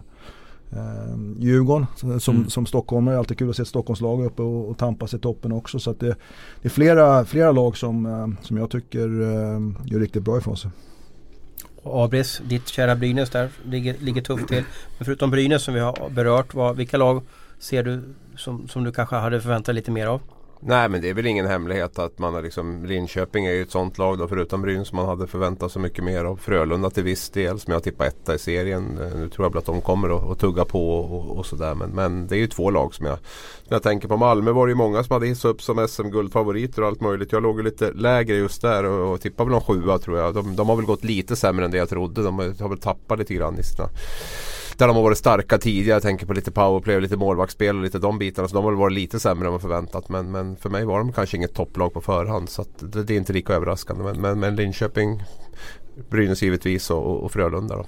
Sen är ju haltande tabell också. Jag menar, ja, ja. Om, om nu som Malmö har bara tio matcher spelade, vinner de två raka här och uppe, uppe där och, och stöter också. Så och, det är lite haltande. Och det som var grundfrågan var ju om vi kommer liksom, om det har satt sig tabeller. Jag tror att det kommer vara lite hela havet stormar under den här säsongen. Att det kommer att bytas plats. Som vi har varit inne på tidigare, det är jämnare serien. Men vilka lag tror du kommer tappa topplagen då? Nej men jag tror säkert att liksom, jag blir inte förvånad om, om Frölunda och Linköping byter plats med Örebro och Djurgården innan, innan, eh, innan vi tar juluppehåll till exempel. Så pass tajt är det ju där uppe. Så att eh, det, det är två lag som, som jag tror ändå kommer att, att lyfta lite grann både Linköping och Frölunda. Framförallt Frölunda då. Och, eh, jag, är inte, jag är inte så säker på att Örebro och Djurgården kommer att ligga 3-4 när vi tar juluppehåll där. Utan det, det kommer nog, jag tror att det kommer att skifta väldigt mycket under hela, hela säsongen. Det kommer att vara jämnt och det kommer att, att svänga en del. Det är som trepoängssystemet också så biter det ganska bra. Om du tar två, tre raka segrar då, då går det fort och lika åt andra hållet. Vad tror du OS-uppehållet får för inverkan på SHL? Ja, det är jätteintressant också. Det, det är klart att det kommer, vilka lag som kommer att släppa mest spelare och sånt här kommer naturligtvis också påverka. Men, men, eh, så att det kommer nog att påverka olika lag väldigt olika. Så serien i stort tror jag liksom inte kommer att, att påverkas direkt av, av OS-uppehållet. Men, men eh, Vissa lag kommer att få det tufft med att släppa iväg eh, en massa spelare. Man tänker på så här Linus Söderström. Ska han sitta liksom och åka till Sydkorea en månad och, och, och gå och, och, ja, ska rulla tummarna där kanske inte spela och så ska han komma tillbaka och vara liksom den här toppmålvakten för, för HV sista delen av säsongen. Det är De en, som är så skadedrabbade också nu. Ja, en reflektion av just målvaktsspelet där. Och, Frölunda, Frölunda kan ju tappa ganska många spelare Absolut, också. och tredje målvakt i en turnering är väldigt speciellt för det, det blir ju det blir inte mycket matchträning under den, under den perioden. Mycket McDonalds blir det. Ja. Får, du, får du ta ut eh, eh, hur många spelare som helst från, från Frölunda eller har, finns det någon gentleman agreement att du ska liksom skona lagen? Det finns ingen agreement alls eh, och det, det måste man på, på, påkalla också. Det här är faktiskt SHL som beslutade att de skulle spela över OS-breaket. Så att, eh, det var ett medvetet beslut av, av klubbarna eh, att göra det här. Så att, eh, ehm, sen är det beroende på, visst kommer det slå olika mot olika lag beroende på vilka spelare vi tar ut. Men, men eh, det här är, det är ett beslut som, som, stå, som SHL eh, står för. Jättebra att du var här Rickard. Vi älskar ju feedback. vad tyckte du om podden? Var det kul och intressant att vara med? Från, från, min sida? Ja. Jag tycker det var jättekul. Jag hoppas att man får en inbjudan igen här. För att, Vad kan vi bli bättre på? Vi älskar ju feedback, mata oss. ja, nej, men jag, jag, jag just, gillar just det här nörderiet, att man sitter och nördar om saker och, och man kan faktiskt ha lite utläggningar om det också. Inte bara köra de här äh, flosklerna och headlinesen och, och uh, faktiskt lära känna er lite mer än, än, än att bara läsa era artiklar. Så att, det var jättekul att få vara här vi får ta en ny dejt eh, närmare OS och kanske efter OS-truppen har tagits ut så ska vi analysera och, och gå igenom den med millimeterprecision. Tack för att eh, ni lyssnare var med oss idag.